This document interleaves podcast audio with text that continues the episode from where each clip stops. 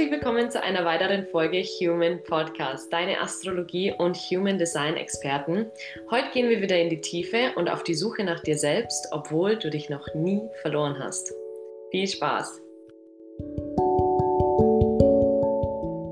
So, hallo und welcome back, liebe Leute. Wir fangen jetzt das erste Mal an, auch wirklich in die Tiefe zu gehen und fangen mit den Astrologie-Basics an. Das, was euch in den nächsten Folgen erwarten wird, sind einerseits einmal die Urprinzipien, die Planeten, die Häuser, gewisse Konstellationen, auf die wir eingehen werden.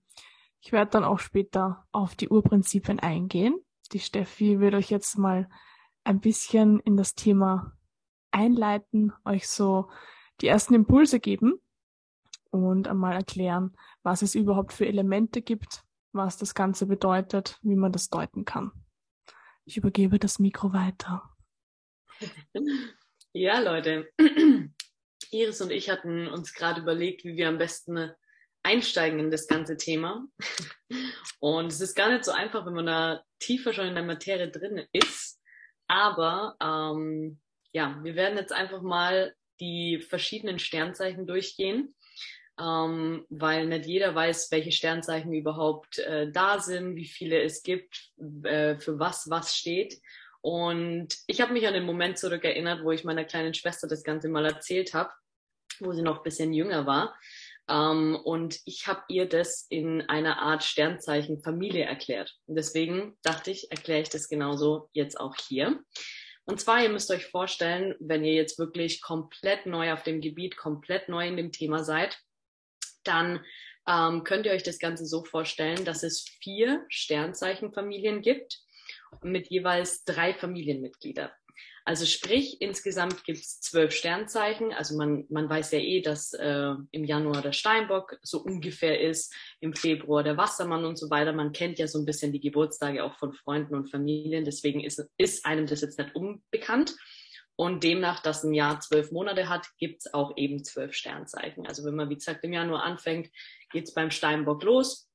Und ich stelle mir das immer in Farben vor. Also ich weiß nicht, ob es bei dir auch so ist, Iris. Ja. Ich stelle mir das immer komplett in den Farben vor, wie es halt eben auch ist. Also sprich, der Steinbock ist grün wegen Erde. Mhm. Der Wassermann ist zum Beispiel dann gelb wegen Luft. Dann kommt der Fisch mit Blau. Und dann kommt zum Beispiel der Widder mit Rot. Und in diesen ersten 4 Monaten, also ich habe ja jetzt Januar bis April sozusagen, das sind die verschiedenen Familien, wie ihr euch das vorstellen könnt. Also sprich Erde, Luft, Wasser und Feuer. Und das sind die 4 Familien, die jeweils eben diese 3 Familienmitglieder beinhalten. Und es ist, wenn wir jetzt bei Erde starten, oder ich weiß jetzt gerade gar nicht, ob ich bei Erde starten soll oder bei Feuer. Das ist schon beim komplett egal. Ach komm, scheiß drauf. Wir starten bei Feuer, Leute. Gehen wir mal auf die Feuerfamilie ein. Die Feuerfamilie beinhaltet den Widder. Das ist so um den April rum. Beinhaltet den Löwe, das ist im August rum, und den Schütze, das ist im Dezember rum.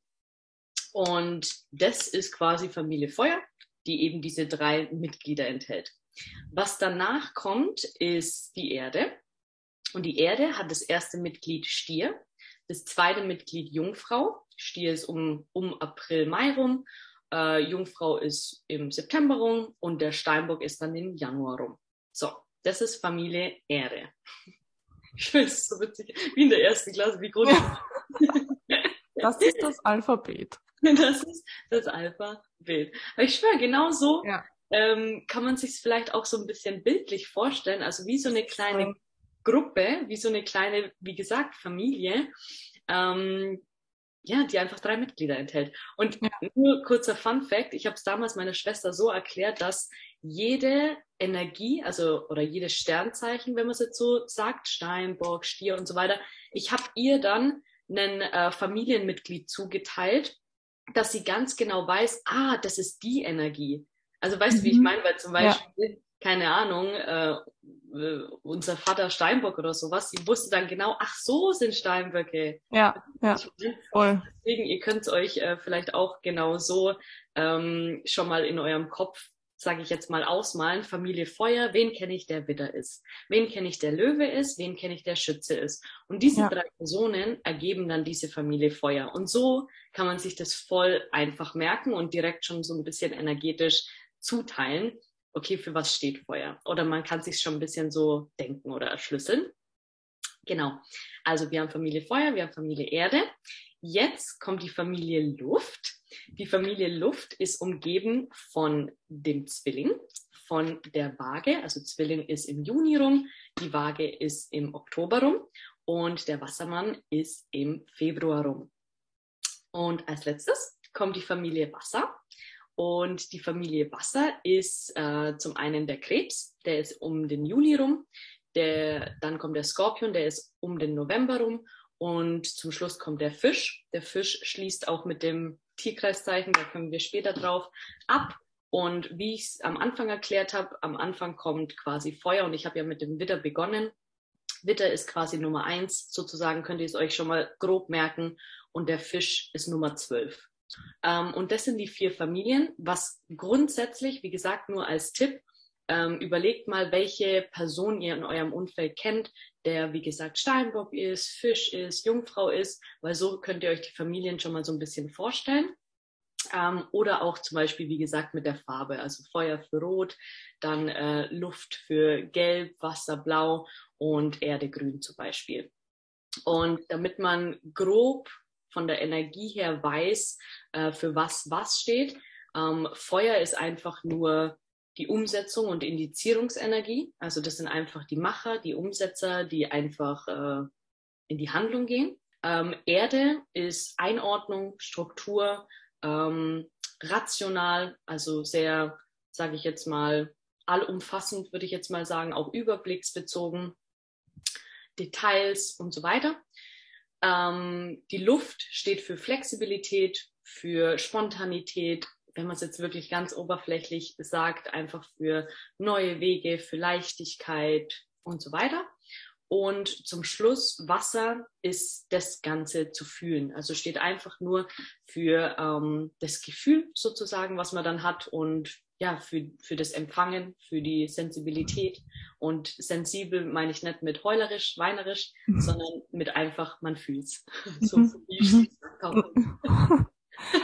ja, also man kann ja dann auch diese Familien an sich noch einmal einteilen. Zum Beispiel kann man das auch so einteilen, dass man sagt, dass Erde und Wasser die weiblichen sind. Also weiblich bedeutet eher nach im Innen zirkulieren. Also wenn ihr jetzt zum Beispiel einen Menschen habt, wo ihr wisst, okay, der hat ein Wassersternzeichen oder Erdesternzeichen oder ihr seid schon weiter und wisst, der hat viel Wasser und Erde im Geburtsbild, dann wird das jetzt nicht ein Mensch sein, der total extrovertiert ist und nach außen geht und laut ist und im Mittelpunkt steht, sondern das wird eher ein Mensch sein, wo man merkt, okay, der ist vielleicht ein bisschen in sich gekehrter, der ist auch eher eben gefühlvoller, der ist auch vielleicht ein bisschen reflektierter, so wird dieser Mensch eher sein, weil diese Energie, die er hauptsächlich hat, eher im Innen zirkulierend ist, da sie weiblich ist.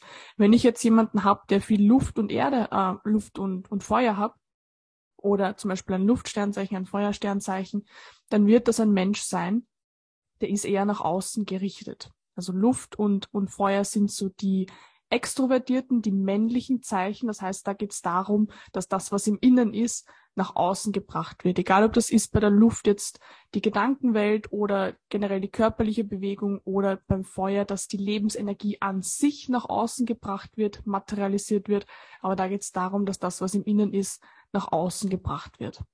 Man kann es genauso aber auch so einteilen in rational und emotional. Das hat nämlich nichts mit männlich und weiblich zu tun, weil zum Beispiel die Rationalen sind eher die Luft- und Erde-Sternzeichen und die Emotionalen sind eher die Wasser- und Feuer-Sternzeichen. Also wenn ich jetzt zum Beispiel bei mir weiß, ich bin jetzt eher, also generell mein Geburtsbild ist sehr Erde-Luftlastig, habe ich beides überbetont, weiß ich, okay, ich bin jetzt eher auf der rationaleren Seite, passt auch mit meinem Beruf, dass ich Dinge erkläre, dass ich Dinge rational gut aufschlüsseln kann, dass ich jetzt nicht die große Begeisterungsfähige bin, die da mit Emotionen Leute mitreißen kann. Das ist mir zum Beispiel bewusst. Gibt's Leute, die haben das voll, die haben das in ihrer Energie drinnen und die können das extrem gut, sind natürlich auch, haben eine gewisse Labilität, weil das natürlich eine gewisse Welle in sich ist, wenn man sehr stark durch Emotionen auch beeinflusst ist. Aber so kann man zum Beispiel diese Familien dann auch nochmal in Unterkategorien einteilen. Mhm. Und letzten Endes das, was Iris zum Beispiel gerade gesagt habt, das müsst ihr euch nicht merken, sondern man kann sich das ganz logisch entschlüsseln. Wenn man da einfach ein bisschen tiefer auch in der Materie drin ist, ist es wie so ein, also so zum Beispiel, ich kann es von uns aus, glaube ich, in beiden Worten behaupten, dass wir beide in dieses Wissen, in dieses Thema mehr oder weniger reingefallen sind. Also wir haben uns nicht hingesetzt und wie für einen Vokabeltest gelernt, sondern es ist dieses natürliche, zum einen Interesse, zum anderen Neugierde, genau. Aber das Wissen kommt dann wirklich aus wie so einem Ach so. Und dann, wenn dieses Ach so mal da ist, dann werden, also vielleicht ist es am Anfang jetzt alles ein bisschen fremd für euch und ihr denkt euch so, oh mein Gott, wie soll ich mir das alles, wenn ihr euch wirklich dafür interessiert, wie soll ich mir das merken? Aber es müsst ihr gar nicht, weil irgendwann kommt der Punkt, wo sich alles aufschlüsselt und alles komplett logisch, also für mich ist nichts logischer wie die Astrologie, die sich einfach so faszinierend zusammenstückt und so perfekt zusammenpasst, wie es jetzt Iris zum Beispiel gerade erklärt hat mit, okay, Wasser und Feuer, gell, war das mit rational? Wasser und Feuer ist emotional.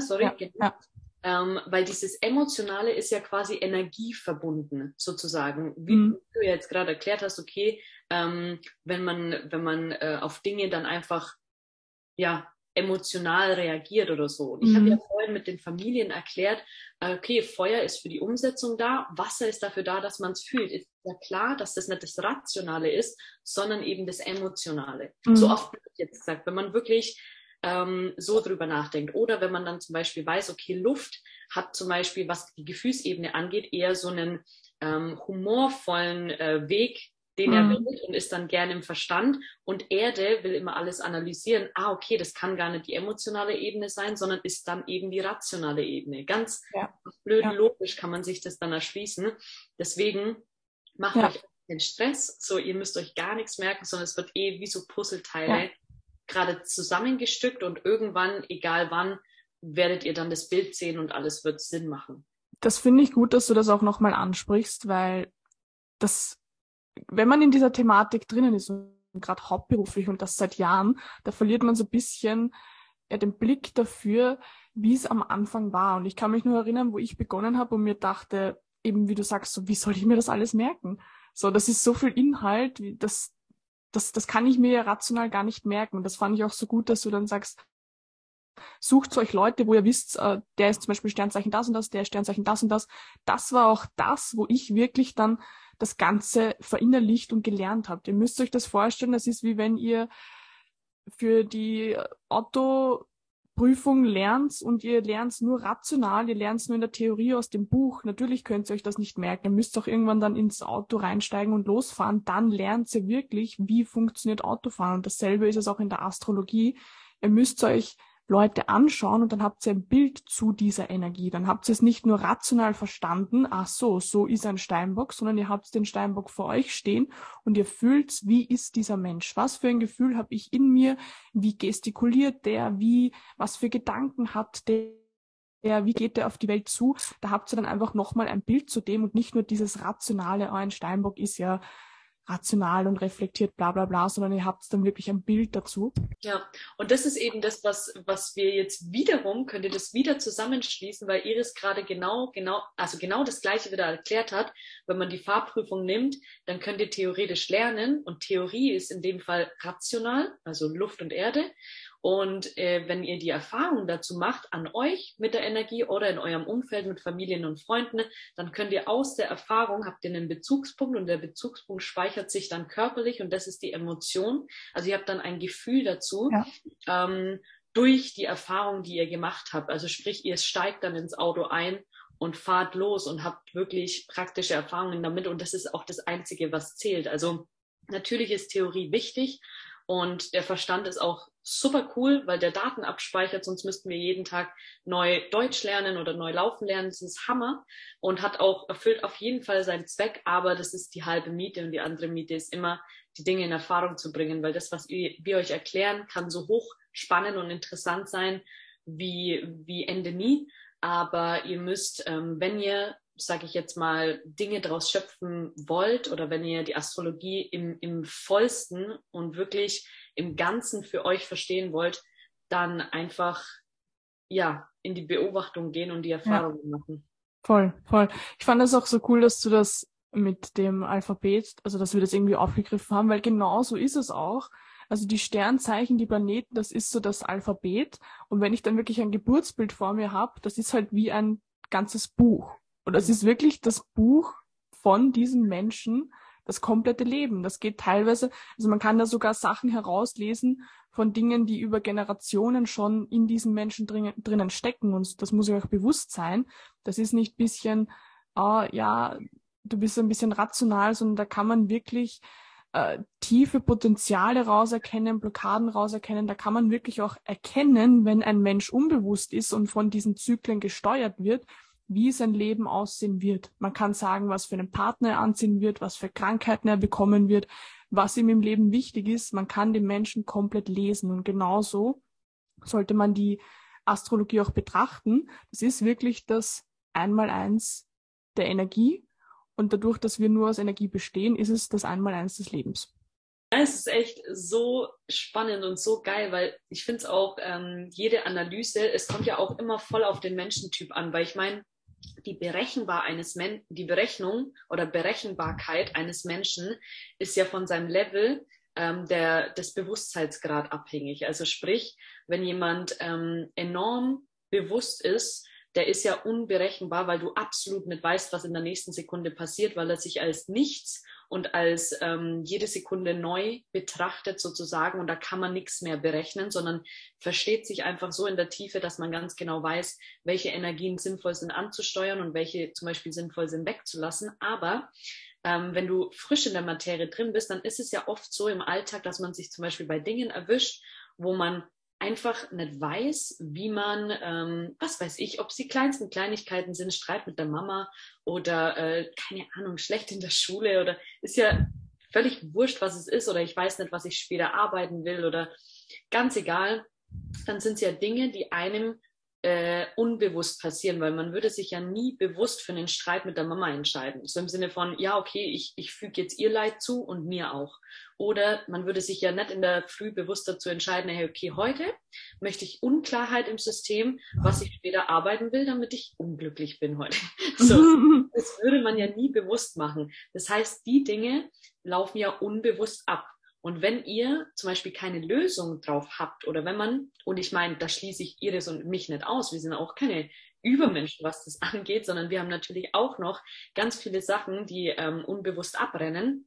Aber das Gute ist, wie ich es, glaube ich, in der ersten Folge erklärt habe, wenn man sich mit den Thematiken beschäftigt, ist man einfach wieder an dem Punkt, wo man selber entscheiden kann, okay, ziehe ich mich da raus und ich weiß, was zu tun ist, ob man das Ganze umsetzt oder nicht, aber man weiß zumindest, woher es kommt und was die Lösung wäre. Und diese Analyse, die man dann eben hier astrologisch machen kann, ist einfach darauf beruht oder beziehungsweise hilft extrem, diese Dinge rauszufinden und dir Klarheit zu verschaffen, an was es lag und was du jetzt als Lösung machen kannst sozusagen, dass du einfach, wie gesagt, einfach Licht auf Schatten geworfen wird, eine Taschenlampe in dich rein, sodass du sehen kannst, deswegen. Also einfach dieses Deswegen wird gefiltert und du stehst dann wieder an dem Punkt, wo du sehen kannst und dann kannst du frei entscheiden. Und davor bist du halt einfach nur Opfer der Situation.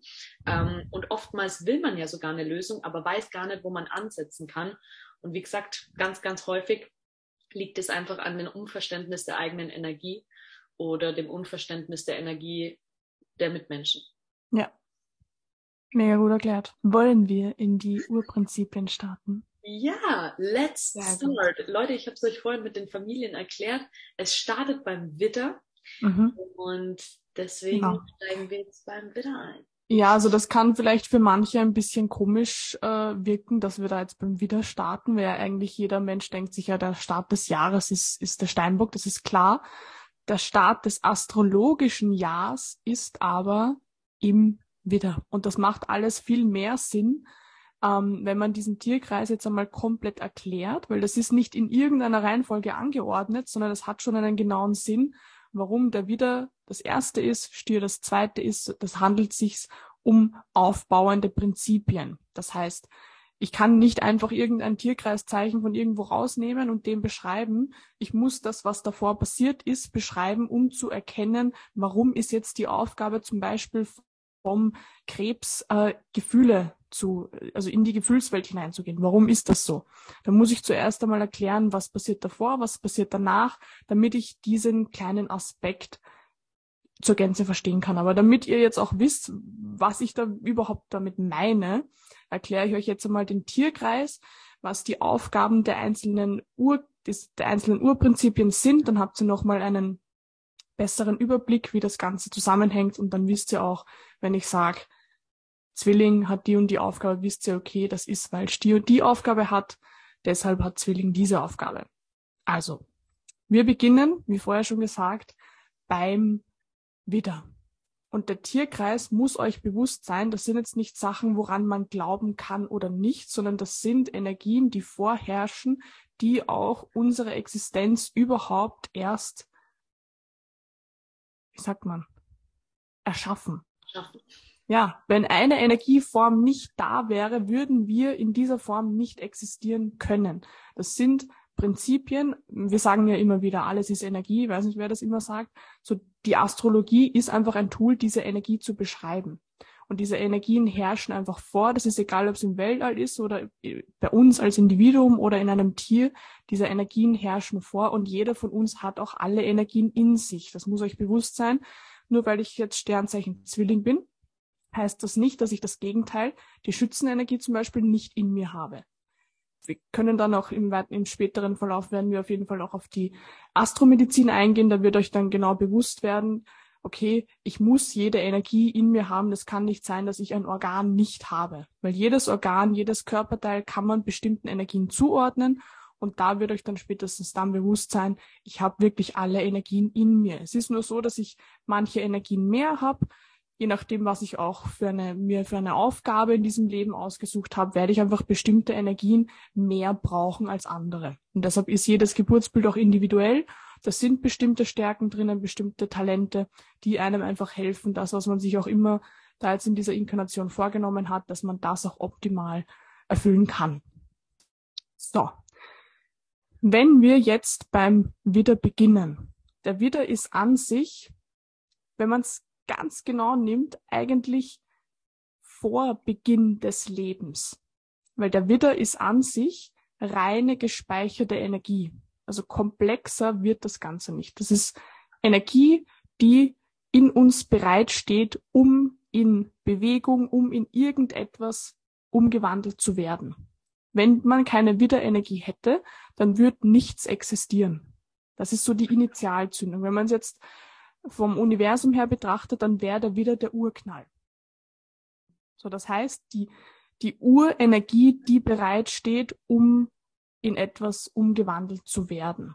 Wenn wir jetzt, also es ist auch so, dass der Tierkreis sehr einfach beginnt und dann komplexer wird. Das heißt, am Anfang des Tierkreises geht es auch noch um das rein Körperliche. Das heißt, da geht es auch darum, die Energie, die wir haben, zum Ausdruck zu bringen. Das heißt, wenn man das jetzt ummünzt auf, sagen wir, Tiere, und da ist zum Beispiel ein Kampf zwischen zwei Tieren, dann ist das reine Widderenergie, weil die Energie des Tieres wird materialisiert, wird in einem Kampf ums Überleben nach außen gerichtet. Das heißt, Widder ist auch immer der Kampf fürs Überleben. Deshalb sagt man auch, zu Widder gehört Egoismus. Egoismus heißt einfach, ich kümmere mich um mich selbst. Das ist auch etwas, was viele Menschen heutzutage einfach verlernt haben, diesen gesunden Egoismus zu leben. Weil deshalb ist auch der Anfang des Tierkreises. Als allererstes sollte ich mich mal um mich selbst kümmern. Ich sollte mal meine Bedürfnisse decken. Erst dann kann ich mit anderen teilen. Mit anderen teilen kommt erst ziemlich, ich will sagen, am Ende des Tierkreises, aber kommt in der Mitte vom Tierkreis, kommt erst in der Waage. Als allererstes ist Egoismus, ich kümmere mich um mich selbst, ich decke meine Bedürfnisse, dann habe ich etwas und dann kann ich teilen. So, und dafür steht die Widderenergie. Das heißt, es steht für das Kämpfen und im Idealfall fürs Gewinnen. Und wenn ich nicht gewinne, und wir nehmen das jetzt wieder einen Kampf her, zwischen, sagen wir, zwei Tieren oder früher zwischen Menschen, und ich gewinne nicht, dann hat das, der Tierkreis, der sich gerade versucht aufzubauen, ist schon wieder gestorben. Das heißt, wenn ich jetzt auch in der Wildnis bin und ich bin mit jemandem Zweiten und wir sind beide fast am Verhungern und ich finde etwas zum Essen, dann werde ich das selber essen und werde es nicht mit dem anderen teilen. Das ist komplett normal. Das ist zum Beispiel Widderenergie. So, zuerst schaue ich mal auf mich, dann kann ich mich um andere kümmern. Oder das Beispiel, was mir auch immer dazu einfällt, ist, jeder von uns kennt das, wenn man wohin fliegt und dann kommen diese Sicherheitsfilme, wo, wenn zum Beispiel irgendwas mit dem Sauerstoff nicht passt und diese Sauerstoffmasken kommen runter, zuerst dir selber die Maske rauftun, dann kannst du dich um deinen Nachbar, um dein Kind kümmern. Zuerst musst du mal schauen, dass du überhaupt durchkommst, sonst kannst du den anderen gar nicht helfen. So, das ist zum Beispiel die Widderenergie, die jeder von uns haben sollte, die aber leider gar nicht mehr so stark gelebt wird. Ihr könnt das, ich nenne immer das Beispiel, ihr könnt das ganz einfach testen. Geht's raus und erzählt jedem Menschen eure größten Wünsche. Träumt's richtig groß. Sagt Mama, letztens habe ich auch zu meiner Mama gesagt, Mama, ich will irgendwann mal ein Tierheim bauen. Meine Mama so, wie willst du das machen? Das kostet ja wohl viel. Nein. Und ich merke, sie will das wieder reduzieren. Sie ist natürlich Sternzeichen Steinbock. Steinbock ist Reduktion, da kommen wir später dorthin. Aber testet das mal aus und sagt, hey, ich kümmere mich jetzt nur um mich. Ich schaue, dass mir richtig gut geht. Ich achte auf niemanden mehr. Ich gebe keine Rücksicht mehr. Ihr werdet es erkennen, die Leute werden euch als schlechten Mensch abstempeln. Wenn ihr zum Beispiel zwanghaft in der anderen Energie seid, in der Wagenenergie, und sagt, ich kümmere mich nur um andere, ich schaue, dass es allen um mich gut geht, ich will, dass nur Harmonie herrscht, jeder Mensch wird sagen, oh, du bist aber so ein netter Mensch. Also das sieht man schon in unserer Gesellschaft, die Bewegung von Widderenergie ist schlecht, das wollen wir nicht leben, zu vage Energie ist gut, das sollen wir leben.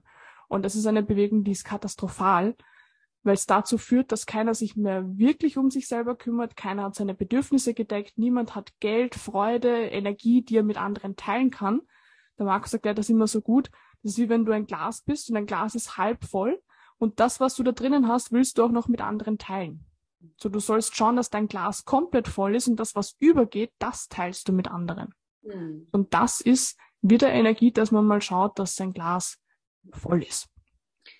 Wenn ich da ganz kurz eingreifen darf, wie Iris das schon so genial erklärt hat, liegt es ja auch in unserer Natur. Also es ist ja unnatürlich, sich zuerst um jemand anders zu kümmern, und bitte versteht das jetzt nicht falsch, so werdet jetzt alle komplett im negativen Sinne egoistisch und scheißt jetzt auf dein Kind oder auf deine Mama oder egal was, das wollen wir damit jetzt nicht sagen, sondern wenn ihr jetzt ein kurzes Beispiel, weil Iris meinte, die Gegenenergie ist ja die Waage, die zwanghaft helfen will, dann müsst ihr euch mal kurz hinterfragen, warum sie helfen will. Weil die meisten, die einfach nur Nettigkeit nach außen tragen, die wollen im tiefen Innern ja auch nur gebraucht werden. Und dieses Gefühl des Gebrauchtwerden oder dieses, wenn jemand zu dir sagt, du bist nett und du bist toll und danke, dass du mir immer hilfst, dann löst es ein Gefühl, wenn wir jetzt bei der Energiewaage bleiben, aus, gebraucht zu werden und halt eben geholfen zu haben und halt eben nett zu sein und immer die Harmonie und die Diplomatie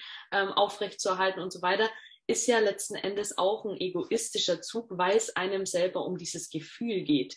Das heißt, wir sind wieder beim Egoismus. Und viele vertuschen beziehungsweise wollen eben das nicht aussprechen oder schämen sich für den Begriff des, es geht um mich in meinem Leben, und selbst wenn ich eine Mama bin und selbst wenn ich ein Papa bin, bin ich wichtiger als mein Kind, weil mein Kind ist der Spiegel meiner Energie. Und wenn ich, wie in dem Beispiel von Markus, ein halbes Glas habe, ja, was soll dann mein Kind trinken, bitte? So, ich glaube, dass es überläuft, sodass wir im Überfluss auch mein Kind eben was davon hat. Und ja, andernfalls wäre es Egoismus, also der wirkliche negativer Egoismus, wenn man es jetzt so nehmen möchte, wenn ich mein Kind als erstes setze oder meine Mama oder meine Freundin oder meinen Freund als erstes setze, weil ich mein Glas vernachlässige, was ich ja für sie auch mitfüllen kann. Und das ist das, was ihr auf jeden Fall nicht verwechseln dürft und auf jeden Fall nicht das falsch versteht, dass ihr jetzt nicht scheißen sollt, sondern mal hinterfragt, warum ihr Dinge macht, warum ihr euch aufopfert, weil im Grundsätzlichen geht es auch wieder nur um euer Gefühl. Und das ist die Natur des Menschen, dass es um euch geht. Ja, das ist so wichtig, dass du das angesprochen hast, wirklich, weil ich erkenne das immer wieder. Ich habe das jetzt auch in teilweise geschäftlichen Beziehungen oder auch Freundschaften, dass wenn zum Beispiel eben eine Wagenbetonung da ist oder eine Krebsbetonung oder eine Fischbetonung, dass die Leute sich dann aufopfern und durch diese Aufopferung dann fordern, dass du ihnen was zurückgibst. Also selbst, euch muss das bewusst sein, alles, was ihr macht, ist egoistisch. Und wenn ich hingehe und, keine Ahnung, 10.000 Euro spende, dann mache ich das immer noch, weil ich mich dann gut fühle. Natürlich kann ich diesen Egoismus so einsetzen, dass er für mich ist und auch für andere. Weil wenn ihr wirklich, das ist teilweise so schwer zu verstehen, wenn ihr im Bewusstsein seid, dann schaut ihr auf euch. Ein bewusster Mensch kümmert sich um sich selbst, macht aber das Richtige und macht im weiteren Zuge dann für andere auch das Richtige. So, wenn ich schaue, dass ich in meiner höchsten Energie bin und ich gehe dann unter Menschen, dann ist alleine meine Präsenz, kann diese Menschen hochziehen. Wenn ich unten bin und ich opfere mich dann auch noch auf und fordere dann unbewusst was von diesen Menschen, dann geht es mir schlechter und dem anderen geht es auch schlechter. Ja, richtig. Wenn und ihr was inklusive macht, das kann nie irgendjemandem schaden. Ja. Voll. Und vielleicht hilft euch auch der Grundsatz, wenn ihr euch einfach immer hinterfragt, beziehungsweise unterscheidet zwischen eurer Intention und zwischen eurem Aktionismus. Weil im Aktionismus kann ich zum Beispiel der Iris sagen oder die Iris komplett schimpfen. Wenn meine Intention aber Liebe ist, dann wird es bei ihr ankommen.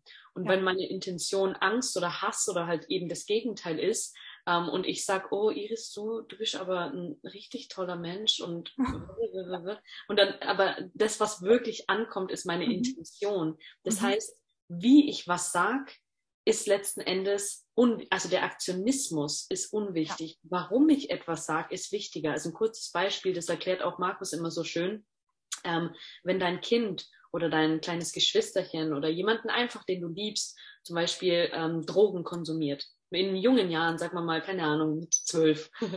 Und du siehst es, dass deine kleine Schwester, dein kleiner Bruder, dein Kind mit 12 Koks konsumiert, dann ist ja auch die Liebesintention, selbst wenn du die Drogen vor ihrem Gesicht aus ihrer Nase schlägst, keine Ahnung, und hohe Aggression dabei hast und sie abnormal anschreist, dann ist die Intention Liebe.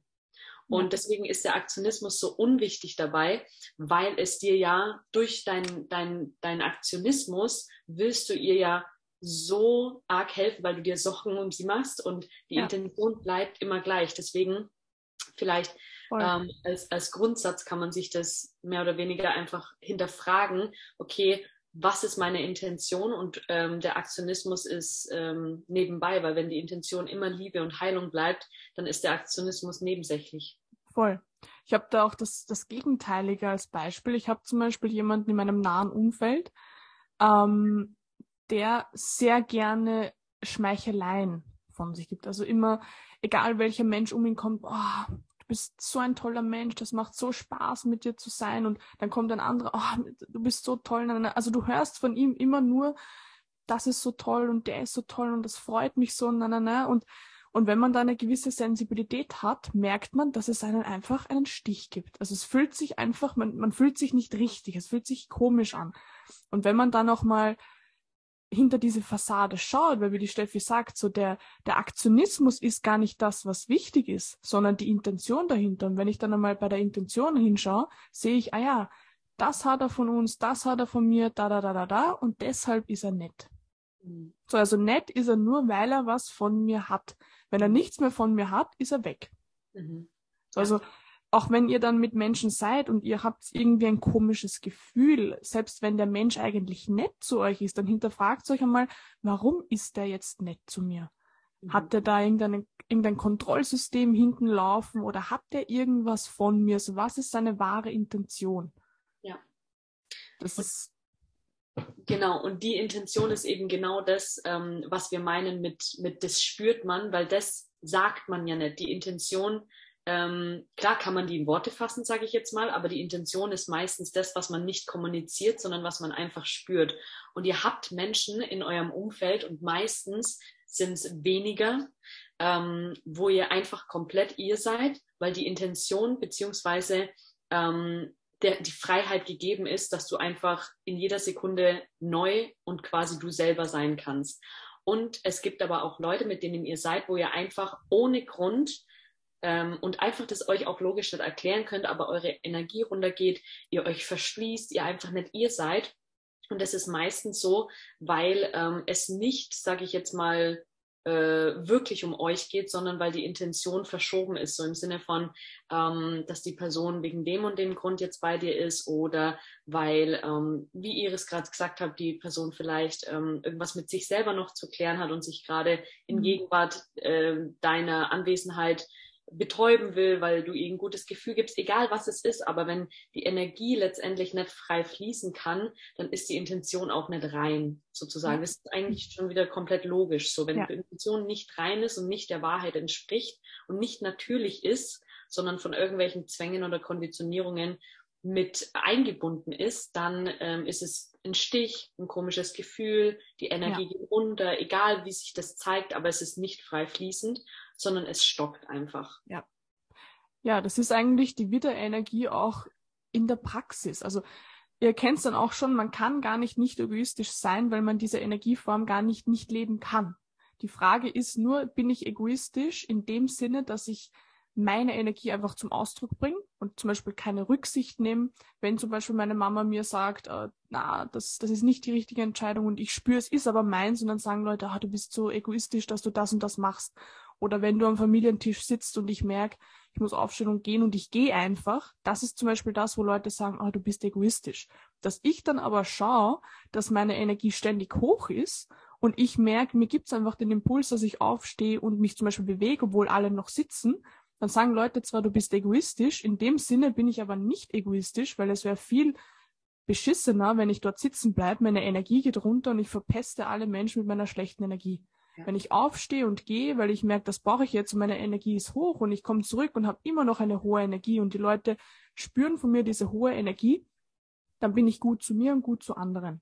Ja. Die Frage ist nur, nutze ich dieses Wort Egoismus wurde von der Gesellschaft sowieso total verschandelt, weil entweder ich beziehe Energie von mir selbst oder ich beziehe Energie von anderen. Weil zum Beispiel die Hausfrau und Mutter, die daheim sitzt und sich nur um die Kinder kümmert und dann irgendwie eine gewisse Anerkennung dafür haben möchte, die würden wir als nicht egoistisch abstempeln. So, die ist aber richtig egoistisch, weil sie kann ihre eigene Energie aus sich nicht beziehen und muss dann von anderen saugen. Und zum Beispiel, jetzt habe ich dir Essen gemacht und du bist so undankbar. So, da würde man ja sagen, die hat ja voll recht, aber eigentlich heißt es, hey, du lebst ja ein Leben, was gar nicht für dich richtig ist, sei mal egoistisch, dann musst du anderen keine Vorwürfe machen, um so die Energie zu beziehen. Also das ist eigentlich alles Widderenergie. Genau. Und das Beispiel, was Iris gerade genannt hat, ist ja letzten Endes auch wieder einfach nur ein Beispiel, was vielläufig und viele Menschen betrifft. Es kann natürlich aber auch wieder im Aktionismus genauso sein, du bist Hausfrau, weil du das einfach komplett liebst und deine Energie, mehr oder weniger, du bist dafür geboren und deine Energie geht so nach oben, dass du die Energie dafür verwenden kannst, was weiß ich, einen Hausfrau-Podcast zu machen, sodass du anderen damit hilfst oder so.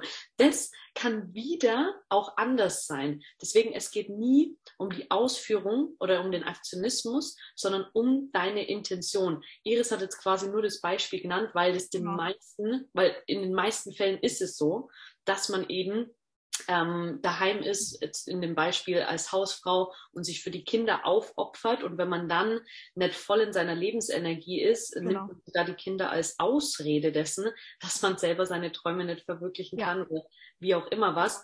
Und das ist, wie gesagt, Egoismus. Auf der anderen Seite kann es natürlich auch sein, dass du voll und ganz das Gefühl hast, dafür geboren zu sein, dann mach's. Und wenn du mit der Energie alle anderen ansteckst, dann Hammer. Dann ist es selbstlos und dann ist es super. Aber in den meisten Fällen ist es halt eben nicht so. Und wie gesagt, das sollte und muss man hinterfragen. Genau, ja.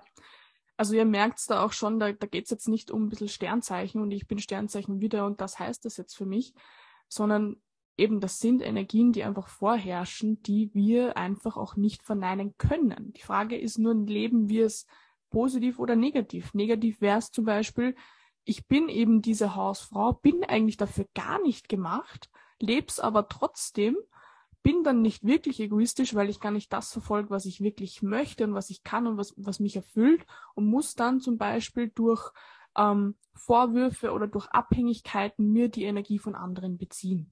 Das wäre zum Beispiel eine negativ gelebte Widderenergie. Kann man dann weitergehen und sagen, das kann sich dann in Migräne festlegen, weil wenn zum Beispiel die Widderenergie ist, gehört astromedizinisch zum Kopf, zum Gesicht. Das heißt, wenn jetzt jemand zum Beispiel viel Migräne hat, heißt es einfach nur, dass er die Widderenergie nicht lebt, wie er sie leben sollte. So kann man dann zum Beispiel auch erklären, warum hat der Mensch diese Symptome, der Mensch hat diese Symptome. Es hat immer was damit zu tun, wofür steht dieser Bereich energetisch und lebst du diese Energie gut oder nicht. Zum Beispiel, ich habe auch 2018 noch, ich habe sogar ein Migräne-Tagebuch gehabt. Ich habe jeden Tag ab 15 Uhr ging's los und das über Monate. So, das war genau die Zeit, wo ich wusste, ich will eigentlich gar nicht mehr studieren, habe aber eingeredet bekommen, mach's noch fertig und war total im Zwiespalt. So, ab dem Moment, wo ich das Studium abgebrochen habe und ich war wirklich egoistisch, habe geschaut, was tut mir gut, war die Migräne weg. Ich hatte jetzt in den letzten 3 Jahren vielleicht 2-mal Kopfweh, aber diese tägliche Migräne ist weg. Mhm. So kann man dann zum Beispiel wirklich auf Ursachenforschung gehen und nicht mit irgendeinem Schmerzmittel die Symptome unterdrücken. Ja. Voll geil. Und was mir jetzt auch gerade auch noch aufgefallen ist, in deinem Beispiel, wo du zum Beispiel genannt hast, wo du zum Beispiel vom Tisch aufgestanden bist und wenn andere das ja nicht für gut heißen, was du tust, dann sind es ja auch wieder unbewusste Dinge, die abbrennen, weil sie von dir beziehen und von dir etwas wollen. So ist es. Und in dem Moment wollen sie vielleicht Respekt von dir, Anerkennung von dir, wollen sich drüber stellen, weil du das Kind bist oder egal was es ist, aber sie beziehen von dir, weil wenn sie nur aus ihrer eigenen Quelle beziehen, dann spricht kein Mensch irgendwas aus, was dich an ihm stört. Niemals. Mega. Es ist einfach genauso, also ihr könnt es auch beobachten, immer die Leute, die euch irgendwas vorzuwerfen haben oder die irgendwas, was ihr macht, schlecht reden wollen, das sind immer die Menschen, die selber auch das Leben gar nicht so leben, wie sie es wollen. Genau. Wenn zu mir jemand kommt, ich kann mich noch erinnern, ich hoffe, sie hört es nicht, aber meine damalige beste Freundin ist zum Beispiel Sternzeichen Widder und die hat den nie gelebt, ist auch in einer Familie groß geworden, wo das immer unterdrückt wurde. Und ich kann mich nur erinnern, wo ich damals dann von Wien nach Linz gezogen bin und halt auch wegen einer Beziehung. Und dann meinte ich so zu ihr, boah, ich freue mich so. Also für mich war das richtig wie so eine Befreiung aus meinem alten Leben. Und das Erste, was sie gesagt hat, war, ja, aber dann sehen wir uns ja nicht mehr jeden Tag. Mhm. So, und das war so, wo ich für mich erkannt habe, okay, in dieser Freundschaft geht es gar nicht darum, dass wir jetzt befreundet sind und uns gegenseitig supporten und uns einfach Dinge sagen, damit der andere weiterkommt, sondern da ging es einfach darum, um zu beziehen. Dadurch, dass sie selber den Widder nicht leben konnte, hat sie es mir natürlich auch schlecht geredet, wenn ich das leben möchte. Mhm. So, und das war auch so der Punkt, wo ich mir gesagt habe, okay, solche Freunde möchte ich halt auch einfach nicht dauernd um mich haben. Weil wenn zu mir Leute herkommen und ich bin halt einfach voll in meiner Energie und ich mache das, was mich wirklich glücklich macht, und wenn ich was nicht will, dann mache ich es einfach nicht. Und wenn zu mir jemand kommt und das ist von mir aus meine beste Freundin oder wer auch immer und sagt, ich ziehe nach Amerika, ich bin die Erste, die sagt, oh, ich hilf dir beim Packen, mega geil, das freut mich voll für dich. Ich will ja, dass du egoistisch bist, dass du alles das, was du willst, auch lebst. So, da, ihr könnt's einfach beobachten, so die Leute, die euch auch immer was ausreden wollen, das sind einfach die Menschen, die selber diesen Egoismus nicht leben und dann eben von euch beziehen müssen. Und natürlich, wenn ich selber nicht bekommen kann, dann will ich es anderen auch nicht gönnen. Ja. Das ist dann das, was passiert.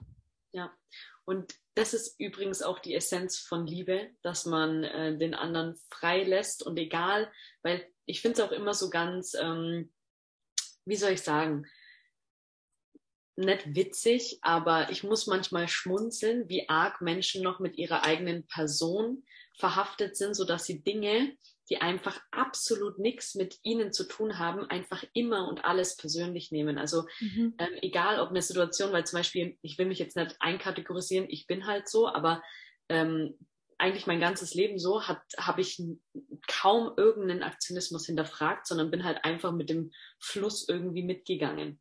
Und ich bin zwar sehr so ein Control-Freak immer gewesen, aber so meine Handlungen, die waren nie von irgendeinem Grund besetzt. Also so im Sinne von, wenn ich jetzt angenommen, keine Ahnung, mit einer Freundin einfach nicht mehr resoniere und wir einfach keinen Kontakt haben, dann fällt mir das nicht mal auf, weil ich halt einfach nichts erzwinge. Weder den Kontakt noch den Nicht-Kontakt erzwinge, sondern es passiert halt einfach, weil wir, wie gesagt, gewissen Energien umgeben sind und man muss einfach nicht immer alles verstehen, erklären, betiteln und sonst was.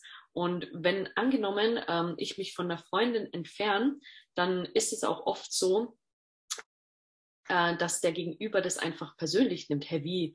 Wir sehen uns nimmer und hey, wie? Und ich bin an dem Punkt, wo das für mich so, wie arg personenbehaftet, wie arg kann man seine Zeit mit solchen Gedanken verschwenden, anstatt die Dinge einfach sein zu lassen. Weil in dem Moment, wo man sich ja diese Frage stellt, boah, wir haben jetzt gar keinen Kontakt mehr und boah und das, dann ist das ja auch wieder ein Bezugspunkt, den man vom Gegenüber verlangt, anstatt einfach die Energie und das Leben frei fließen zu lassen und das jemand anders zu überlassen, aber nicht unserem kleinen Menschenverstand, der möchte, die andere Person in seinem Leben haben. Also das sind dann auch so Besitzansprüche, die für mich, wie gesagt, mittlerweile, früher hat es mich aggressiv gemacht, aber mittlerweile lächle ich so ein bisschen, weil ich nicht glauben kann, wie kindlich manche noch in einem gewissen Alter sich verhalten, was so ein Thema angeht. Ja, ja. Wir sind zwar komplett nicht diesen Weg gegangen, den wir eigentlich vorhatten, und zwar, dass wir einfach die Urprinzipien durchgehen. Aber ich finde, das macht es einfach lebendiger und ich möchte jetzt zum Thema Liebe noch was sagen. Oh, ich dachte, das ist so gut, dass du das auch jetzt gesagt hast, weil so viele wünschen sich ja auch, von Menschen geliebt zu werden. Und also wenn eine Sache da draußen nicht richtig verstanden wird, dann ist es das Thema Liebe. Das, was Steffi vorher schon gesagt hat, das, was du im Innen bist, hat nichts mit deinem Aktionismus zu tun. Das heißt, wie zum Beispiel, Steffi ist in einem depressiven Loch und der Aktionismus verlangt, dass ich sie jetzt anschreie, damit sie mal wachgerüttelt wird. Intention ist Liebe. Das heißt, das, was Leute unter Liebe verstehen, ist, ein Mensch ist nett zu mir.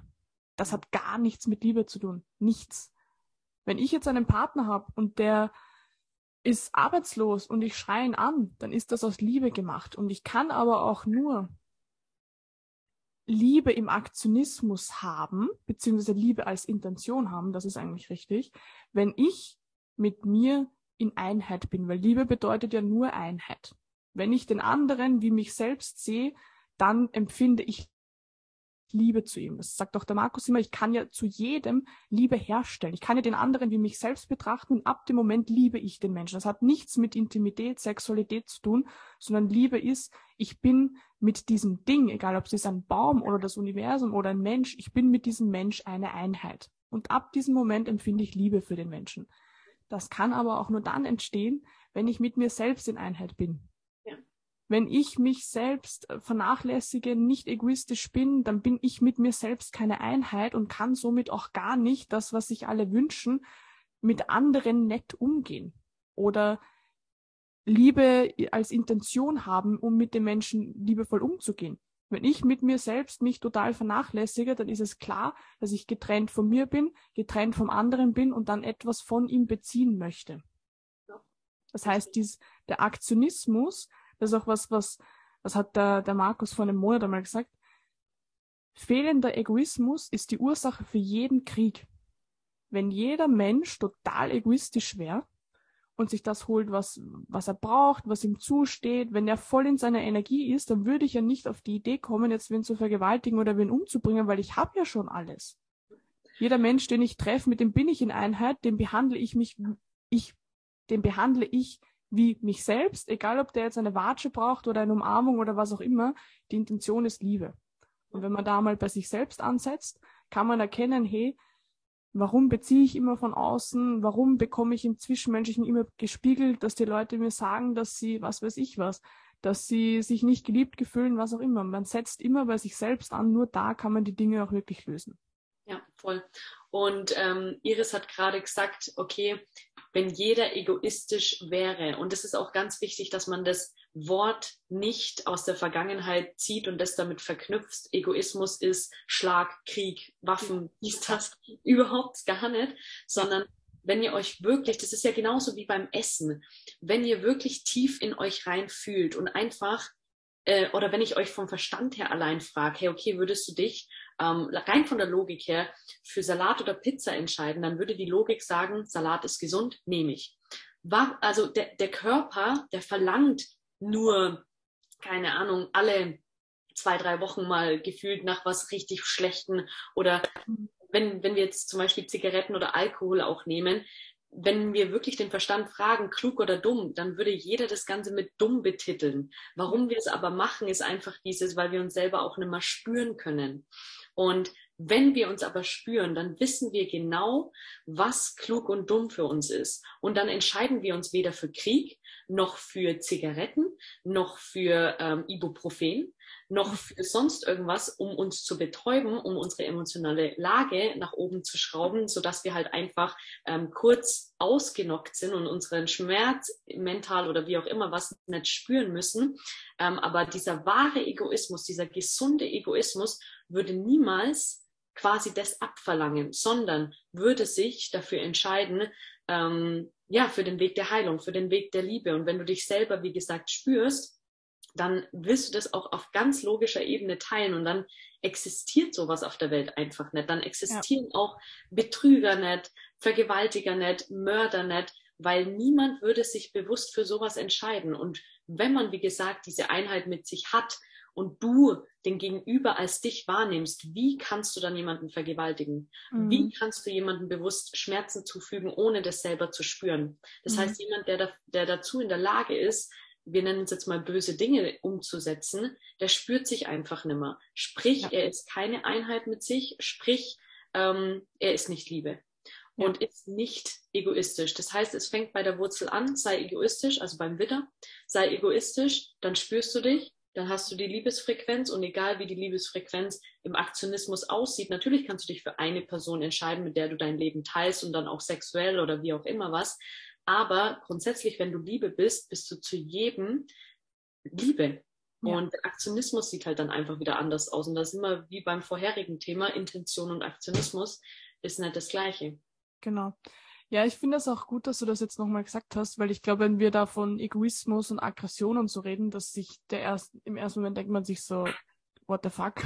Ja, sagt ihr mir da gerade echt, dass ich egoistisch sein soll? Ja. Nur das, was wir halt auch versuchen zu machen, ist, diese Begriffe, die da draußen wirklich teilweise verschandelt wurden und ganz falsch verwendet werden, dass die mal wieder ins richtige Licht gerückt werden. Und Egoismus bedeutet einfach nur, ich kümmere mich um mich selbst. Aggression bedeutet übersetzt einfach nur gespeicherte Energie. Mehr heißt das Ganze nicht. Und dafür steht das Widder-Prinzip. Es hat keine positive oder negative Färbung. Es kommt immer darauf an, wird das Ganze zwanghaft ausgelebt oder bewusst. Bewusst ist alles immer richtig, bewusst ist Egoismus richtig, weil es niemandem schadet. Aggression bedeutet einfach nur, etwas wird unterdrückt oder etwas ist in uns drinnen und kann für etwas verwendet werden. Eben diese Urenergie, die da ist, damit fürs Überleben auch gesorgt wird. Und durchs Überleben kommt dann eben dieser Aspekt mit kämpfen, gewinnen dazu, und das ist eigentlich das Widder-Prinzip. Hat nichts mit Schlagen und aggressiv sein und Vergewaltigen zu tun, sondern das ist dann wieder die unbewusste Seite von der Widder-Energie. Das wollen wir ja sowieso nicht. Wollen wir nicht. Genau. So, das war das Widder-Prinzip. Das war sehr ausführlich, aber ich finde das gut, weil das macht das Ganze lebendig und das zeigt uns, zeigt euch auch, dass wir da jetzt nicht von ja bis die Sternzeichen Hokuspokus reden, sondern dass das einfach diese Energieformen sind, die jeder von uns hat. Und natürlich, wenn jetzt jemand Sternzeichen wieder hat, dann ist dieses Prinzip für ihn in dieser Inkarnation einfach sehr wichtig. Für den ist das sehr wichtig, dass der sich um sich selbst kümmert, gerade wenn die Sonne zum Beispiel im Widderzeichen steht, dann ist das auch das, was diesen Menschen extrem viel Energie gibt. Das ist die Grundmotivation im Leben. Heißt jetzt nicht, dass dieser Mensch nur Einzelgänger sein muss und eben das, was wir vorher gesagt haben, irgendwie aggressiv sein muss oder was auch immer, sondern für den ist es einfach extrem wichtig, dass der keine Kompromisse eingeht, dass er wirklich das macht, was er möchte, dass er seine Energie hochhaltet, dass er Pionier ist. Dafür steht auch wieder dadurch, dass er ja der Anfang des Tierkreises ist. Also das sind einfach Aspekte, die diesen Menschen auch einfach viel Energie geben, da die Sonne in diesem Zeichen bei ihm steht. Egal wo die Sonne steht, das ist immer das Urprinzip, was uns viel Energie gibt. Ich merke zum Beispiel Sternzeichen Zwilling. Zwilling ist die Kommunikation. Ich bekomme durch Kommunikation einfach Energie, weil ich dafür da bin. Und so verhält sich dann auch, wenn die Sonne in einem Zeichen steht, was das dann bedeutet. Ja, und weil es Iris jetzt gerade auch so schön gesagt haben, wir versuchen quasi die Grundlagen sehr einfach zu erklären, aber wenn wir jetzt so, sage ich, ich will nicht abschweifen sagen, weil das ist ja, sage ich jetzt mal, wie du es gesagt hast, sehr lebendig, sehr frei fließend. Ihr seht einfach, dass das mit jeder Handlung und jedem alltäglichen bisschen was zu tun hat, welche Energie, und das ist keine Ausrede für irgendeinen Aktionismus oder keine Ausrede für eine Intention, die man hat, sondern das tiefe Verständnis und das erste Mal einen Blick drauf werfen zu können oder das erste Mal sehen zu können, oh mein Gott, das hängt alles zusammen und nichts ist getrennt voneinander. Also wirklich gar nichts. Jede einzelne kleine Ameise hat hier seine Aufgabe. Und wie es Iris ganz am Anfang so schön erklärt hat, die Energien sind ja alle da. Die sind alle vorhanden, rund um uns und in uns. Und die Astrologie soll dir einfach nur, oder die Urprinzipien der einzelnen Energien sollen dir einfach einen gewissen logischen Part, sage ich jetzt mal, abnehmen, der mit dieser Logik dann zu greifen ist und durch das Greifen umzusetzen ist, sodass man einfach, wie gesagt, kein unbewusstes Opfer ist, was einfach reaktiv auf dieser Welt funktioniert, sondern dass man wieder zurückgezogen wird an den Punkt des Ich bin der Herrscher in meinem eigenen Haus, so wie es auch in der Bibel steht, und einfach da wieder ja, die Verantwortung zu übernehmen. Ich glaube, Verantwortung ist auch, also das würde ich mit Astrologie auch absolut verbinden, ne? Ja. Weil wir leben ja eh in uns, und das ist auch zum Beispiel das Gleiche mit dem Thema Liebe, weil vielleicht wird der ein oder andere sich auch denken, wie, ich brauche niemanden für Liebe, wie, das hat nichts mit einer anderen Person zu tun. Das sind so grundlegende Dinge, die man sich, wenn man sich 2 Minuten hinsetzt, sofort alleine selber beantworten kann, weil dieses Gefühl, was man zum Beispiel illusionär durch eine andere Person bekommt, wenn man das als Liebe betitelt, dann ist dieses Gefühl trotzdem noch in mir. Ja. Das heißt, dieses Gefühl Liebe, logisch, ist in dir, und logisch produzierst du das selber. So, der andere ist vielleicht ein Auslöser, weil du das damit verwechselst in dem Moment, genau, und das dann quasi eine Abhängigkeit verursacht. Aber dieses Gefühl ist und bleibt bei dir. Deswegen ist auch, wie Markus immer so schön sagt, jeder Mensch immer allein. Man muss nicht einsam sein, aber man ist immer allein, weil man ja in sich allein wohnt und jedes Gefühl allein mit seiner eigenen Wahrnehmung spürt. Voll, voll.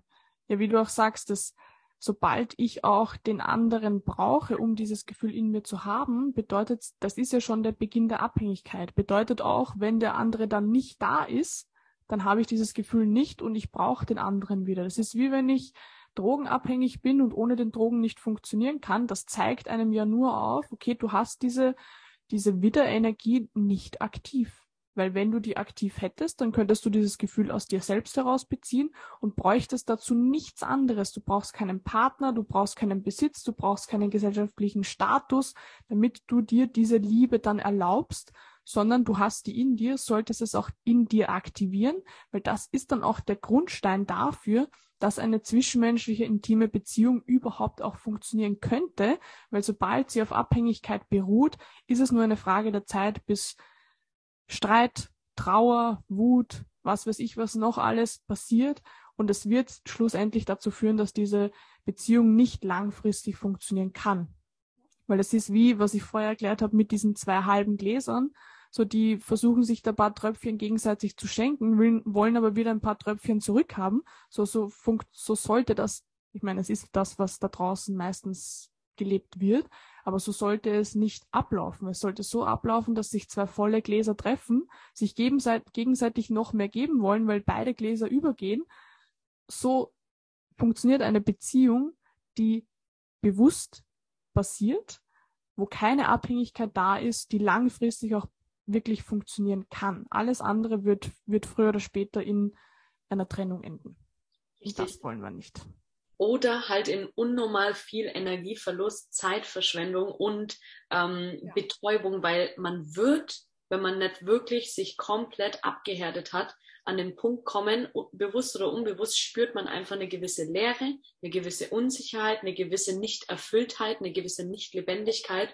Und wenn es dann an den Punkt kommt, wo man es nicht mehr aushält, macht man, weil es einfach leichter ist, den Gegenüber dafür verantwortlich. Und das ist dieser, was in der Gesellschaft betitelt wird, Egoismus, den ich als Egoismus zum Beispiel sehe oder auch Iris als Egoismus betrachtet, weil dann macht man ja weg von sich die Verantwortung, weg von sich macht man jemand anders dafür verantwortlich, wie man sich selber fühlt. Ja. Das ist, wie gesagt, die Essenz von Abhängigkeit und Bedürfnisdeckung. Ja. Die meisten verwechseln mit Liebe, weil in einer Beziehung, was ich übrigens auch überhaupt nicht leiden kann, das Wort, bezieht man. Aber in einer Partnerschaft entscheidet man sich für den Gegenüber, dass man mit ihm sein Leben teilt, ist aber immer bereit, zum Beispiel auf Situationen wie das, wenn jetzt mein Partner, wie du es jetzt vorhin auch im Beispiel nanntest, bei deiner Freundin, okay, ich gehe jetzt ein Jahr nach Amerika, sollte man an dem Punkt sein, wo man sagt, go for it, baby, I love you, mach dein Ding. Ja. So, das ist wirklich Liebe, weil Liebe heißt Support, weil man selber bei sich ist und wenn man es jetzt schön oberflächlich betrachtet, eine Sahnetorte bin ich und der Gegenüber ist die Kirsche. Muss jetzt nicht sein, aber sieht hübsch aus so. Ja, ja, das ist auch das, was ich immer sage.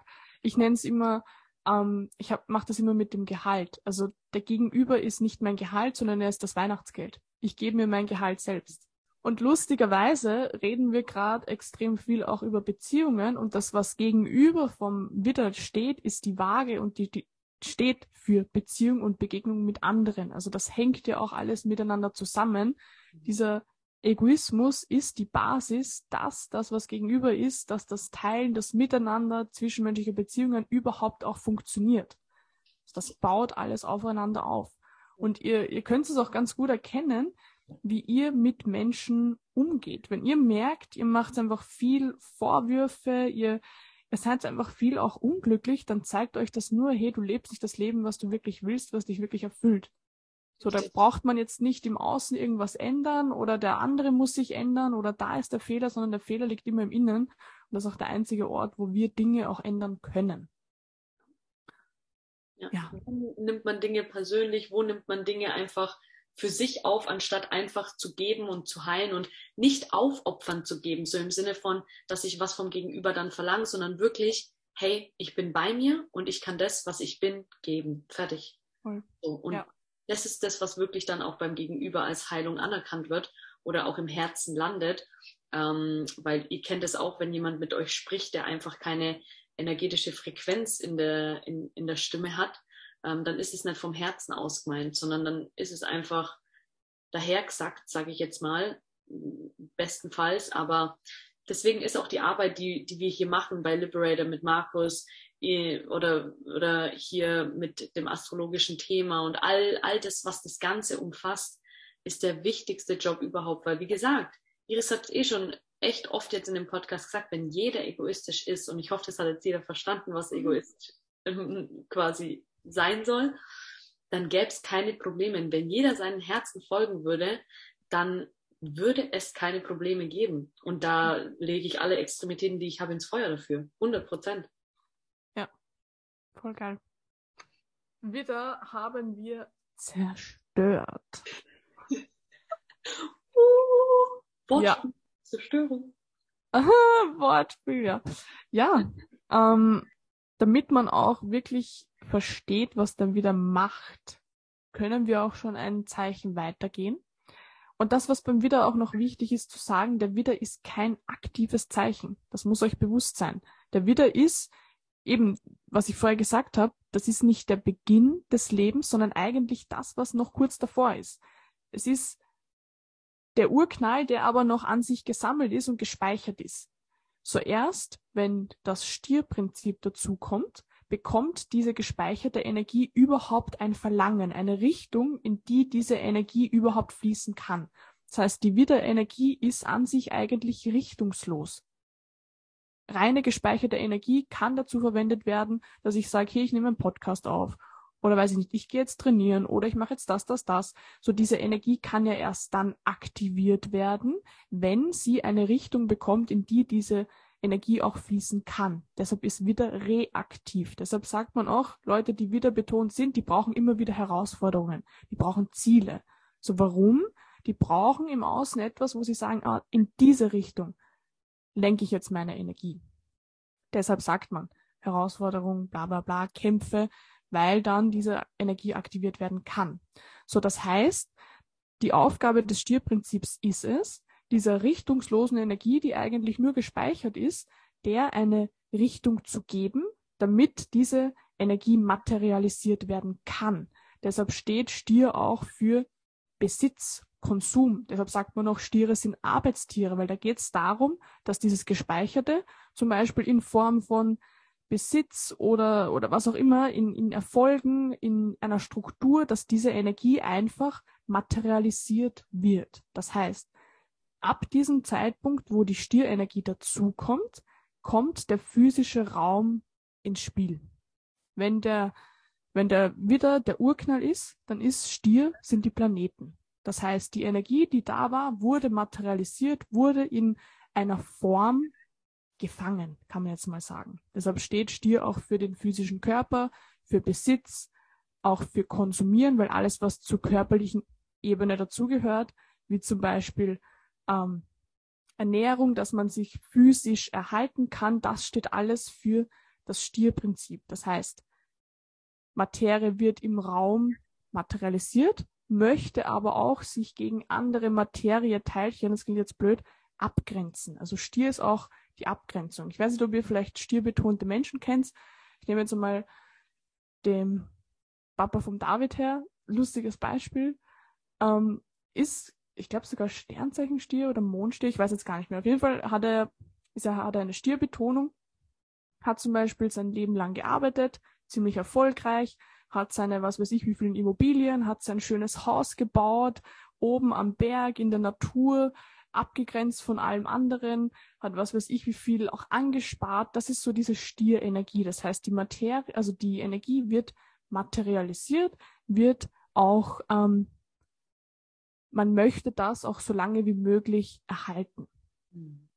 Man möchte nicht, dass sich da irgendwas verändert. Da kommt dann schon das Zwillingsprinzip dazu oder das Gegenteil von Stier. Skorpion ist dann die Veränderung von dieser Materie. Man möchte so lange wie möglich das Ganze abgrenzen und auch in dieser Form behalten. Deshalb sagt man auch, Stiere sind starr. Merkt man zum Beispiel auch an der körperlichen Ebene. Wenn ihr jetzt Menschen habt, die sehr stierbetont sind, werdet ihr merken, dass diese Menschen schon ein bisschen robuster gebaut sind und auch unbeweglicher sind. Weil die Stierenergie ist dafür da, dass etwas beständig ist. Egal ob es ist, die Stierenergie, die sagt, ich kann jetzt 10 Stunden am Tag arbeiten und deshalb ist der Körper so beschaffen, oder generell diese Energie, die keine Bewegung zulassen möchte. Wenn man zum Beispiel mich hernimmt, ich bin Sternzeichen Zwilling, meine Gelenke sind so überbeweglich, einfach schon von Natur aus, weil die Zwillingsenergie für Bewegung steht.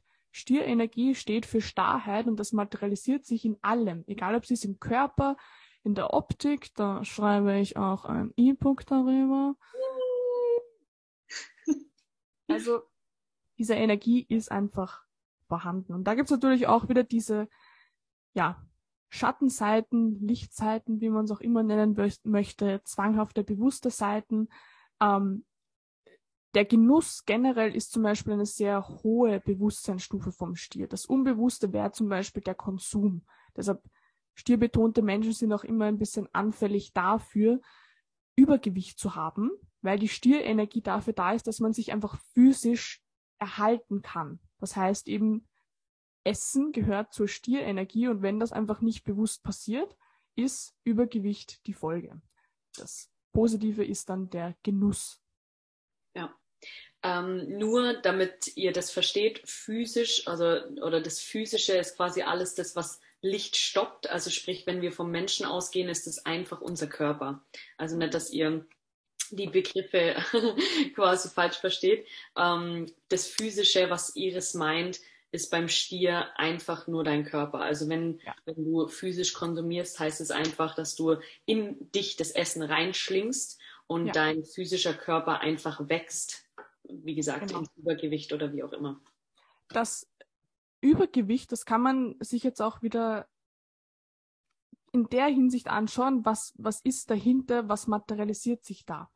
Wenn jemand extrem viel Gewicht hat, ist das wieder eine Existenzangst. Auch ihr werdet auch das zum Beispiel erkennen können, wenn ihr ein Stierkind, also wenn zum Beispiel eine Mutter ein Stierkind auf die Welt bringt, das wird, ich habe jetzt nicht 100.000 Mütter mit Stierbabys gefragt, aber ich habe das einmal gelesen in meiner Ausbildung und da steht zum Beispiel, dass diese Kinder meistens entweder so viel Milch trinken, dass die Mutter mit der Produktion gar nicht hinterherkommt, weil das Kind einfach schon dieses physische Überleben, das ist so präsent bei diesem Kind, so das hat dauernd Angst, dass es verhungert. Das ist natürlich jetzt die zwanghafte Stierseite. Es kann zum Beispiel sein, dass jemand sein Leben lang materialisiert hat und urviel angehäuft hat und seine Millionen hat und der hat immer noch Existenzängste. Also das hat nichts mit dem, was er angesammelt hat, zu tun, sondern er ist einfach in dieser Energieform sehr unbewusst. Das heißt, Existenzängste werden ihn plagen. Er wird übergewichtig sein, er wird ganz viel angesammelt haben und wird immer noch nicht diese Ansammlungen genießen können. Ja.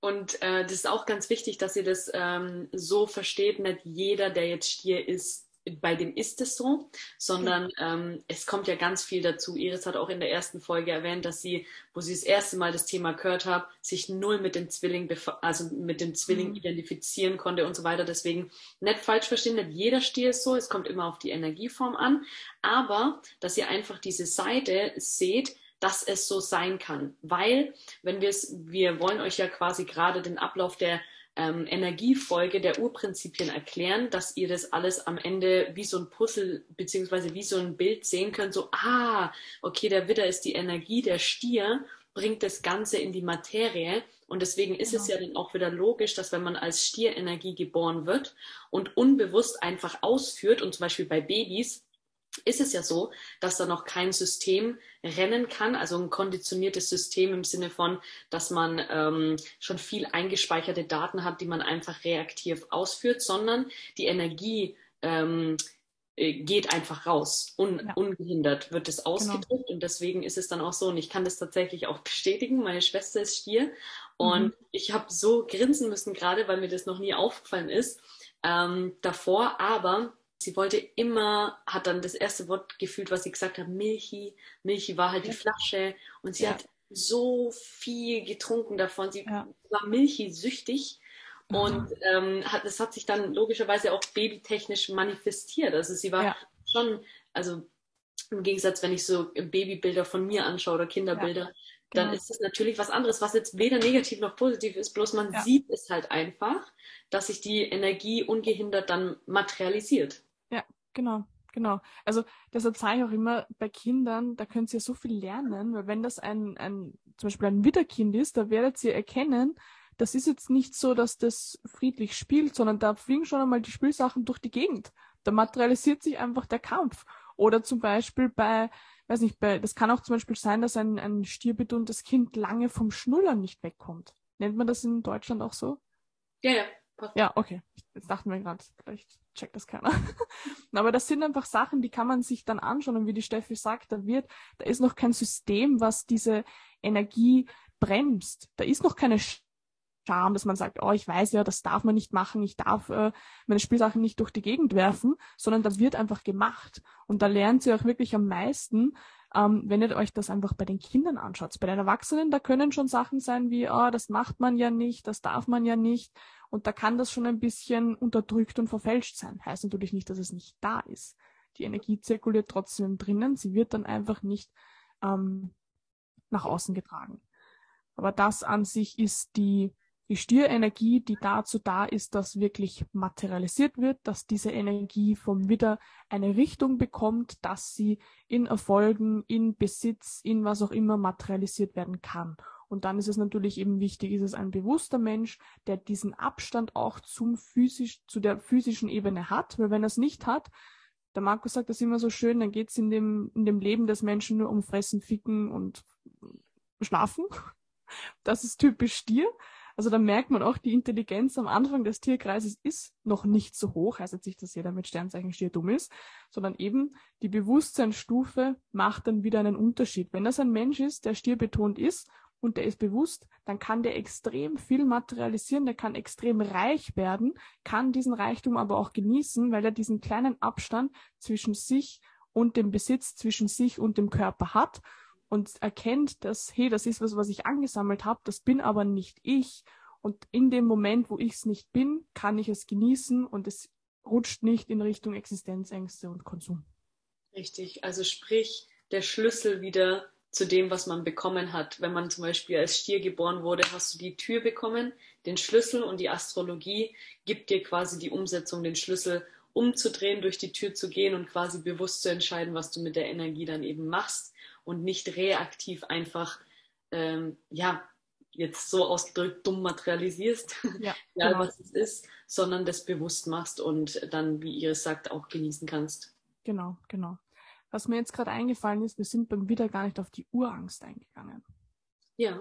Also jedes Zeichen, muss euch bewusst sein, hat ja so seine Aufgabe im Tierkreis und hat damit auch eine Urangst. Die Urangst hat immer etwas damit zu tun, dass er entweder diese Aufgabe, die das Tierkreiszeichen hat, nicht erfüllen kann, oder er hat Angst auch vor dem darauffolgenden. So beim Widder wäre zum Beispiel die Urangst die Angst vor dem Verlieren. Weil es würde bedeuten, dass das, wofür der Widder da ist, das Gewinnen, das Voranschreiten, das hätte er nicht gemacht. Wird er das zum Beispiel nicht schaffen? Wir nennen wieder das Beispiel aus der Steinzeit, wo man irgendeinen Kampf hat zwischen, Menschen oder was weiß ich. So, und da verliert man, bedeutet das den Tod. Das ist zum Beispiel die Urangst von Widder, dass er verliert. So, die Urangst vom Stier ist die Angst vor der Bewegung. Diese Starrheit loszulassen. Also die Aufgabe des Stiers ist es ja, zu materialisieren, das Materialisierte so lange wie möglich erhalten zu können. So, wenn jetzt Bewegung ins Spiel kommt, dann ist dieses Erschaffte, muss sich ja in irgendeiner Form auch verändern. Und davor hat der Stier Angst. Und das ist dann das, was als nächster kommt. Das ist dann das Zwillingsprinzip. Da kommt dann Bewegung ins Spiel. Da kommt auch Zeit dazu. Also wenn wir das so hernehmen, dass der Widder der Urknall ist, die Urenergie, die wir in uns haben, Stier ist dann der Raum, das Materialisierte, ist dann der Zwilling, die Zeit, die dazukommt. Weil ab dem Moment, wo Bewegung ins Spiel kommt, kommt Zeit mit dazu. So, das heißt, die Aufgabe des Zwillingsprinzips ist es, wenn man es jetzt als Materieteilchen nimmt und die Energie wird in einem Materieteilchen materialisiert, dann ist es auch die Vervielfältigung von dem Materieteilchen. Deshalb steht Zwilling zum Beispiel auch für Vielfalt. Wenn ihr zum Beispiel einen zwillingsbetonten Menschen habt, die erkennt man oft sehr gut, entweder an immer wieder ändernden Haarfarben, bin ich auch schuldig, ich hatte auch schon ungefähr alles, ich war auch schon rot, schwarz, silber, alles mögliche, blond, braun, habe auch schon alles in der Palette. Also diese Vielfalt, dass es zu diesem Materieteilchen auf einmal auch ein anderes Materieteilchen gibt, das ist das Zwillingsprinzip. Und auch die Bewegung. Jetzt nicht nur die gedankliche Bewegung, sondern auch die Bewegung von meinen Gedanken nach außen. Also zusammengefasst kann man das auch nennen, generell das Wort Ausdruck wird dem Zwillingsprinzip zugeordnet. Egal ob das ist körperlicher Ausdruck, das heißt tanzen, gestikulieren, Mimik, das gehört alles zum Zwillingsprinzip, oder eben auch die Kommunikation. Noch dazu kommt die körperliche Bewegung, also eben dieses Materieteilchen ist jetzt nicht nur an einem Punkt fix, das wäre Stier, sondern das kann sich auch durch die Welt bewegen.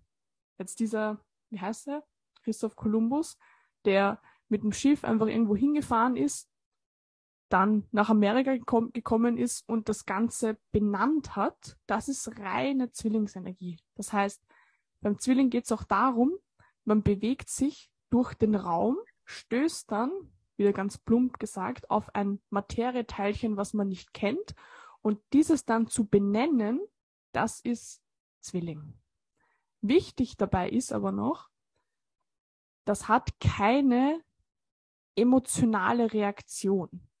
Was ich damit meine ist, wenn ich jetzt mich durch die Welt bewege und ich treffe jetzt zum Beispiel auf einen Sessel, dann sage ich, hey, ein Sessel. Ich sage nicht, wow, schau mal da, mega cool, ein Sessel. Oder ich sage auch nicht, oh, das ist ja nur ein Sessel, sondern ich habe keine emotionale Bindung zu dieser Sache an sich. Deshalb sind Zwillinge auch immer sehr egolos, weil zu diesem Punkt gibt es im Tierkreis noch gar kein Ego. Das heißt, ich kann noch gar keine Wertung machen. Ich kann nicht sagen, hey, das ist toll und das ist nicht toll, sondern das ist einfach so. Es wird alles neutral gesehen. Deshalb sind Zwillinge auch immer sehr, ja, einfach sehr egolos und bei denen ist oft so, ja, Schwamm drüber, ist eh komplett egal, weil diese Bewertung, dieses, das ist gut und schlecht, das gibt's in dem Tierkreis ab diesem Moment noch gar nicht. Das kommt dann erst mit Krebs, mit auch Jungfrau, dass man zu etwas eine emotionale Reaktion haben kann. Das hat Zwilling noch gar nicht. Da geht's rein um den Ausdruck davon. Da gibt's noch gar kein Gefühl. Also das ist die Zwillingsenergie. Das, wovor der Zwilling natürlich Angst hat, ist dann genau das, dass er etwas spüren könnte. Weil Zwilling ist rein intellektuell. Da geht es nur darum, dass etwas gedacht wird, das Gedachte wird zum Ausdruck gebracht, das hat keine Wertung, das hat keinen seelischen Anteil, da gibt es auch noch gar keine Seele, so blöd das klingt. Der erste Quadrant, den wir jetzt besprochen haben, das war der körperliche, physische Quadrant. Da gehört dazu der Widder, der Stier und Zwilling, das heißt Energie, Raum und Zeit. Das ist die physische Dimension hier in unserer Existenz. Und das ist das, da hat die seelische Reaktion der Mensch an sich, das mit seinen Gefühlen, mit seinem komplexen System noch gar nichts verloren. Das ist rein physische Ebene. Ja, und nur nochmal zusammengefasst, ihr habt es bestimmt auch sehen können oder hören können an dem, wie es Iris erklärt hat, ist euch bestimmt aufgefallen, dass immer dieses Urprinzip, sie hat es eh schon so schön gesagt, immer das ist, was danach kommt. Also wir fangen beim Widder an, danach kommt der Stier. Iris hat euch erklärt, was das genau ist. Wenn wir es jetzt ganz oberflächlich benennen, Widder ist die Energie, Stier ist der Besitz, deswegen hat Widder Angst, etwas zu verlieren. So, dann kommt der Stier, der Angst vorm Zwilling hat. Zwilling steht für die Bewegung, Stier ist starr und hat Angst, sich zu bewegen. Jetzt hat sie gerade den Zwilling erklärt, danach würde dann jetzt der Krebs kommen. Der Krebs steht für die Gefühlswelt und deswegen hat der Zwilling Angst, etwas zu fühlen. Und der erste Quadrant, würde ich sagen, ist jetzt perfekt zum Abschluss erklärt. Weil in der nächsten Folge machen wir dann einfach mit dem zweiten Quadranten weiter. Insgesamt gibt es eben diese Families und wir gehen einfach der Reihe nach jetzt durch. Und nur, dass ihr es, wie ich es am Anfang erklärt habe, einfach im Überblick nochmal habt. Es fängt beim Widder an, nicht beim Steinbock, wie es die meisten denken würden, sondern Widder ist Nummer 1, wenn ihr so wollt, und Fisch ist Nummer 12. Und alles, was dazwischen ist, kann man kategorisieren. Und deswegen haben wir jetzt die erste Kategorie gemacht und in den nächsten Folgen geht es quasi einfach der Reihe nach weiter. Yes. Ciao, Kakao. Küsschen aufs Nüsschen. eure Astrolinen. Bis zum nächsten Mal. Tschüssi.